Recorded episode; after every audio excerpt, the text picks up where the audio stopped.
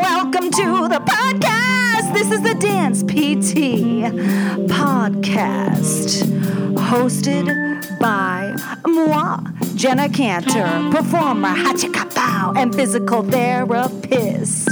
In our interviews, we will dive into all the things that can regularly help. That's right, as a dance physical therapist with your patients. That's right. Please note that the purpose of this podcast is entertainment and is not here to replace any medical advice. That being said, we are all here to support each other, which leaves me at the most important message I want to leave you with. You are enough and never change yourself for anyone. That's right. You heard me. Be you, and that will enable you to help others the best way possible. Let's end with more scatting. That's right. Jenna out. Hello, dance physical therapist Jenna Kantor here. I want to talk about taking small steps.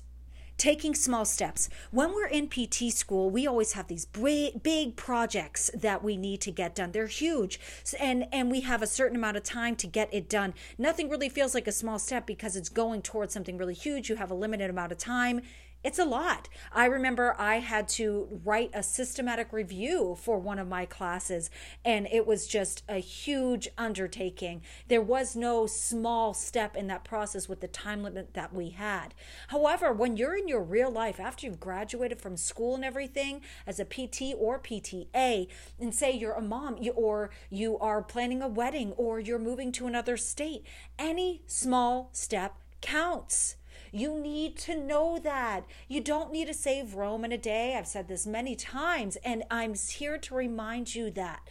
I, I have been working recently with honestly not even recently i've worked with a lot of people who have a lot on their plates and i have this dance pt program it's eight weeks long yes i have it set aside where there's a you get this done this week you get this done the next week this you know but at the end of the day i've made up those rules uh, on and that that structure of what would be done in that week.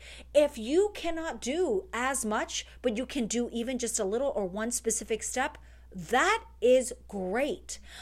We forget that when we're living our lives. And when if you're doing a program like mine where you have access to it forever, you just need to think of how you create a system to take the small steps towards where you want to be. The same thing goes for nutrition and dieting and and or getting getting exercises into your life, getting those habits in. You just take those small steps. You don't need to be perfect right away.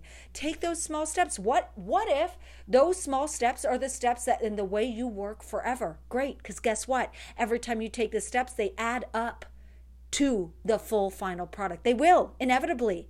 You don't need to worry about it being like, what? I have it all now. No, you don't. You don't need to worry about that. Isn't that cool? So remember that as you as you go, okay, this is what I want to achieve. What's the step I need to do? Okay, got it.